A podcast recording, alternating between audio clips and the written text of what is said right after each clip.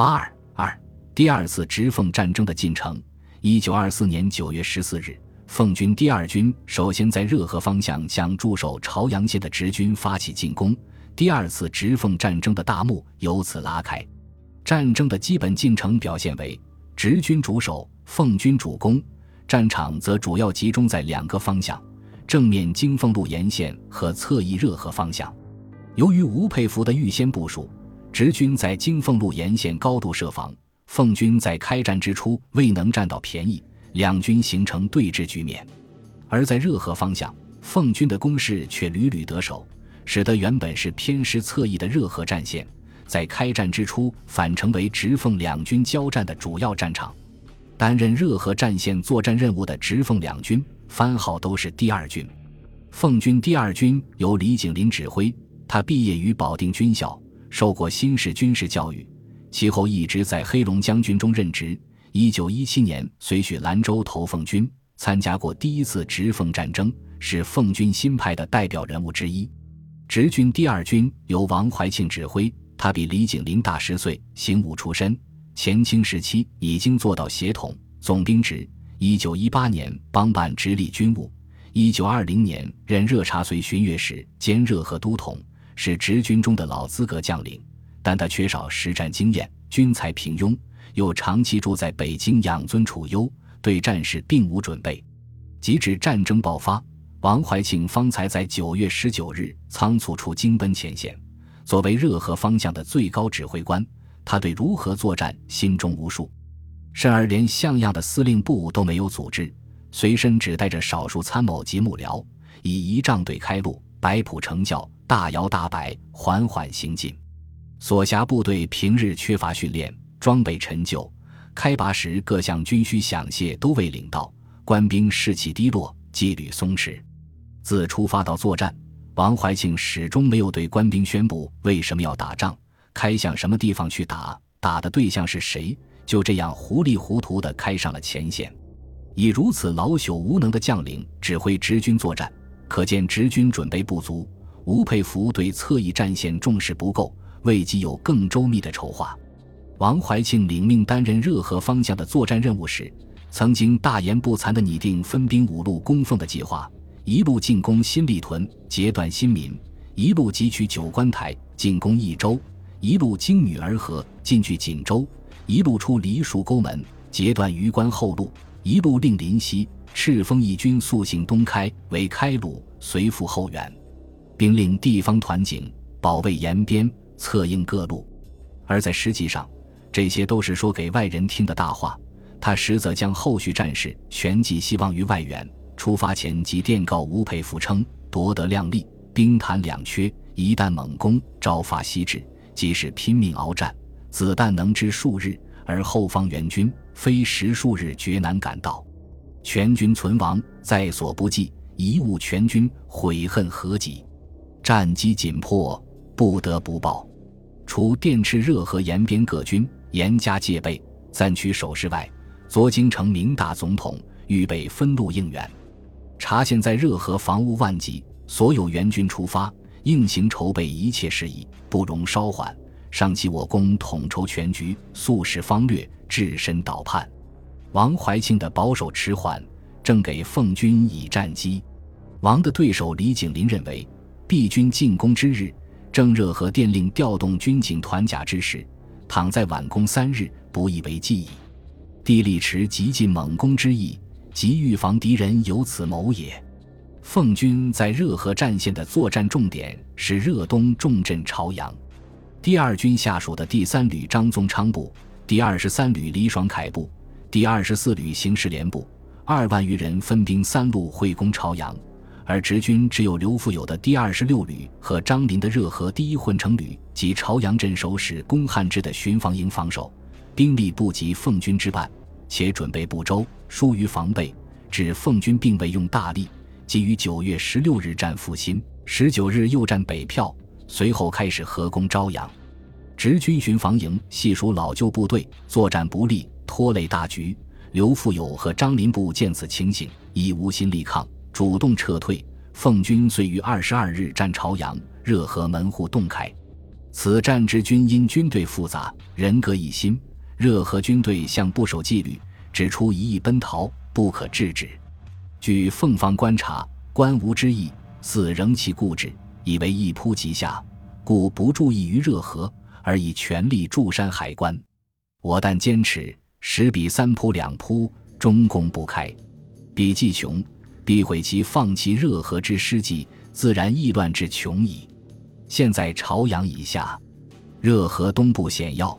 足为我军屏障，倘能一鼓而下，进据喜峰口，则敌军左翼一失，余关不攻而自破矣。奉军攻下朝阳，依着争先，全盘得势，遂乘势一路进击，扩大战果。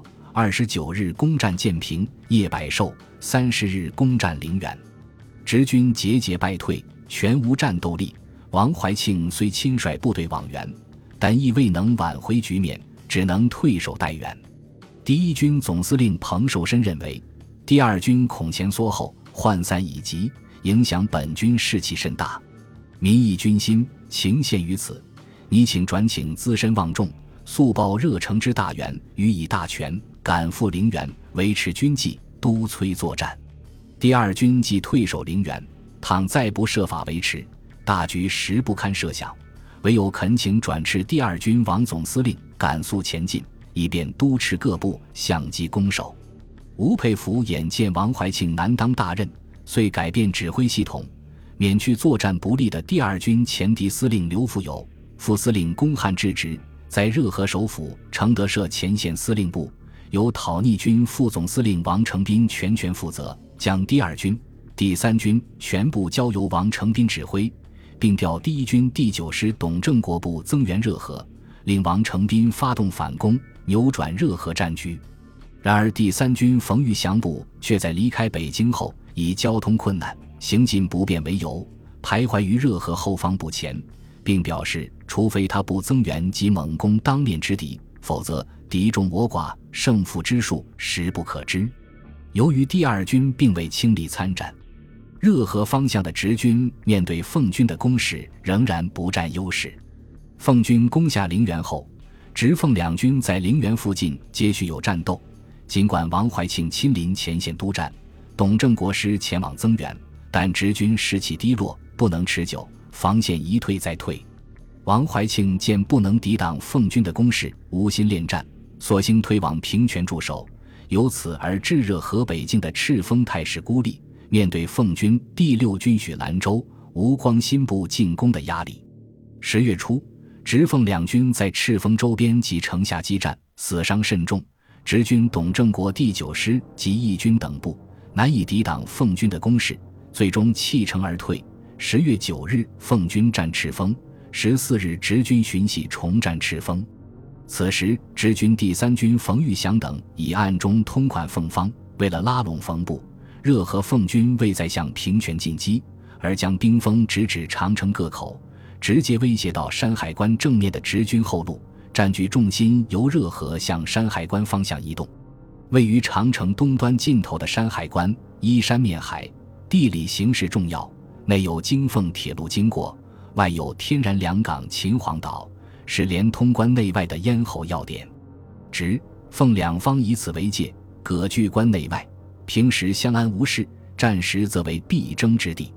奉军希望突破山海关要隘，长驱直进关内，直取北京，逐鹿中原；直军则希望在山海关正面坚守，辅以热河和海岸两翼包抄，歼灭奉军主力，奠定胜局。因此，直奉双方都在山海关战线投入重兵，战局发展左右战争的进程，对直奉双方都有举足轻重的意义。第二次直奉战争开战之初。吴佩孚就特别关注山海关战线，令直军第一军总司令彭寿申着重在山海关沿线布防，成功的阻止了奉军企图以突袭而致守军措手不及，从而轻取山海关的企图。因为直军的严密布防，使得奉军不能不改取强攻战术，这就注定了山海关战役的激烈程度。直军在山海关的布防阵地，自北面山地逶移而至南面海滨，部署了三个旅的兵力，奉军则由第一军和第三军组成的联军担任主攻，其中第一军江登选、韩林春布攻直军左翼北线，第三军张学良、郭松龄布攻直军右翼南线。自九月中旬起，直奉两军已不断有火力接触。十月初，直奉两军开始交火。七日，奉军对直军发动全线总攻，山海关战线有猛烈之炮火，历二十小时之久。双方指挥官均亲临前线督战。奉军利用炮火为掩护，猛攻正面直军阵地；直军亦利用炮火覆盖前沿，与奉军重大杀伤。奉军历数次冲锋，终未能突破直军防线。因为直军对山海关正面防线较为重视，事先已有周密防备、防御工事，或依山势深挖洞，或修盖板壕沟，掩体工事做得极其坚固。特别是机枪掩体不仅坚固，而且遍布全线。而在战线北侧外围的九门口一线，山峦重叠，不及山海关正面地势平坦。本对守方直军有利。但担任防守任务的直军第十三混成旅非直军嫡系，旅长冯玉荣又非将才，自到九门位置前线视察一次。奉军利用山势避开直军炮火，奋进合击，取得突破。九门口告急，冯玉荣急电彭寿申，乞就近派队援助，其今日赶到。彭急调部队驰援，但等增援部队赶到九门口时。即见大部队伍纷纷退却，且山上所设之炮完全弃去，冯部全军正在溃败中，局势已难以挽回。九日，九门口失守，冯玉荣服毒自杀。其后，奉军继续扩大战果，驻守九门口至一院口一线的直军第十二混成旅旅长葛树平亦向彭寿申告急：敌突进长城以内。至将直旅右翼及侧背包围，万分危急，请速派员抵御。奉军的进展是将威胁山海关正面的直军安危。朋友急调陕军第二师张志公部往援。十日，奉军突入石门寨直军阵地，势甚危急。直军经苦战，使将原有阵地完全恢复。直军在山海关前线表现不佳。而直军统帅吴佩孚却因为筹款问题，在北京迟迟不能启程往前线，直到勒逼款项稍有眉目，又接到山海关前线的告急电，吴佩孚方才在十月十日晚离开北京，十一日到达山海关前线，同时还带来了直军嫡系精锐部队第三师。吴佩孚到达山海关后，在列车上设立大本营，指挥作战，又在彭寿申等陪同下视察前线。决定对九门口奉军发动反攻，然而奉军的攻势步步紧逼，一点不给吴佩孚面子。十三日，陕军张志公部元飞劲旅在石门寨难以支持，被迫后退。十四日，石门寨失守，奉军距秦皇岛不过咫尺之遥，经凤路有被奉军切断的危险，直军后路受到严重威胁。彭寿申与其参谋长李藻林认为。奉军由沙河寨南行金安民寨，可直攻秦皇岛；如沿高山、塔山、西路山沟经刺儿沟、魏家沟转东，出二郎庙西方山口，可以直捣山海关之背后，对战局影响极大。吴佩孚原先的作战方案是在山海关正面吸住奉军主力，以冯玉祥部出击奉军侧后，威胁其后方锦州。然后以直军精锐主力海运在奉军后方葫芦岛登陆，三面合围奉军。直军之目的，本欲以海陆军相连之势，一鼓而下随中。拒军见于葫芦岛，则朝阳奉军顾虑后路，当不战而退。今奉即为先发之人之策，欲引起直军之奋斗，遂以后方所有之实力悉加援于此。此山海关战事之所由剧烈也。战局的发展迫使吴佩孚改变原定的反攻方案，首先部署稳定山海关前线的直军防线。十月十五日，直军第三师到达前线，加入战斗，扼阻了奉军的攻势。其后，直奉两军在山海关一线展开反复的拉锯战，战事之激烈，创北洋时期内战之最。吴佩孚每日必亲赴前线督持作战。往往直达火线之下。奉军将领韩林春、郭松龄等也亲临前线指挥。前线炮火连天，两军死伤惨重，阵地反复易手，但都未获突破，战事发展进入焦灼状态。为了维持攻势，张作霖决定将奉军总预备队投入山海关前线作战，而吴佩孚则命令还在热河的第二军等部火速前进，以资牵制。十九日，直军援军总司令张福来率部反攻九门口；二十日，直军攻占此山。二十一日，奉军反攻夺回此山，直军第十四师旅长王桥阵亡。直军旅师前进时机，皆因军费不畅，皆即不允所致。直、奉两军焦灼于山海关前线，奉军第一军在山海关北线略占优势，而在山海关南线正面的奉军第三军，因攻击地域地形的限制，仍处于不易发展地位。杨宇霆根据日人探报。向第一军军长江登选提议，敌军拟有力部队攻击于关内北方高地，使石门寨处于孤立地位，故不若和我军关内外之有力部队先行夹击于关，彼三军得进关内，与贵军连为一气，声势既大，敌即为之气馁。且于关能否陷落，即为各方所注视。一旦归我占领，敌方内部之变化，即必随之而起。不但战略上可战胜利，且较稳妥。随后，奉军决定从第三军抽调一部，由副军长郭松龄率领与第一军会合，集中突破北线直军防线。然而，第一军副军长韩林春对此却不以为然，认为郭松龄在山海关正面毫无进展，现在改由九门口出击，有邀功之嫌。郭闻言大怒，拂袖而去，并将部队撤回。致奉军的进攻计划严格。恰于此时，张作霖在十月二十二日接到段祺瑞的密电，称冯玉祥、胡景翼等直军将领明早入都，主持政论，并派人进据军粮城。合肥已告胡景翼不在唐山邀节，吴佩孚出重赏，反攻无进步，利已竭。未待奉军反攻，直军内部已发生重大变化。战局遂进至转折点，如时人所论，当吴佩孚未出京以前，群以吴氏医治山海关，必能大破奉军；即吴氏既至，直军亦仅能固守阵地，使奉军不再进步。盖直军西以十三旅守九门口，一战而为奉军所夺，遂致山海关形势完全动摇。此时为最初失败之点。